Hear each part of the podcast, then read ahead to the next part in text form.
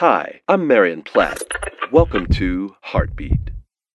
Every time I see a mailbox on a street corner, I'm reminded that the United States Postal Service considers each of these to be extensions or satellite post offices of the overall system.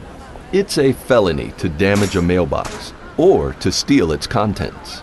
The American public entrusts their letters, cards, and packages to arrive safely to each destination. The mailbox is important because it belongs to something greater than itself. The Bible reminds us that each one of us, regardless of talent, status, or location, are satellite extensions of the hands and feet of Jesus as we impact those around us, sharing His grace with a world in desperate need of hope. Heartbeat is brought to you by the Salvation Army.